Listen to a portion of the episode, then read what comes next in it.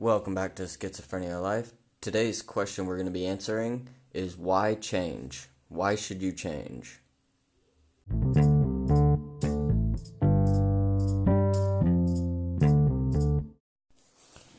So, why should you change? Well, I have one question for you before we answer this. Are you happy with your life? If you're 100% happy with your life, then you don't need to change. If you are in some area of your life not happy or think you could do better, then you need to change. You need to change yourself. You can't change other people. Shit's gonna happen to you all the time. Bad shit, good shit, bunch of shit is gonna happen to you.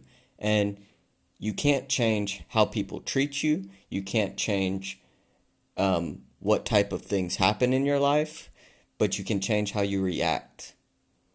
So you get you lose your job.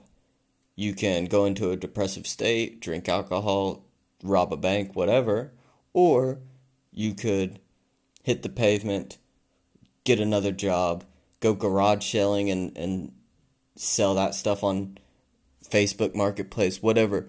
You know, there's someone dumps you, you can be heartbroken and eat ice cream, or you can move on and decide that you're worth more than that. So, why change? Because if you're not happy, you need to change yourself until you're happy. Um, day two is complete uh, for my personal development. And so after I post this, then uh, I'll do a TikTok, and, and the, the list that we went over yesterday will be complete um, for day two of two, 2021. So this is just a test version of the podcast, basically. These short, sweet, one question podcasts. And I'll catch you again later. Tomorrow.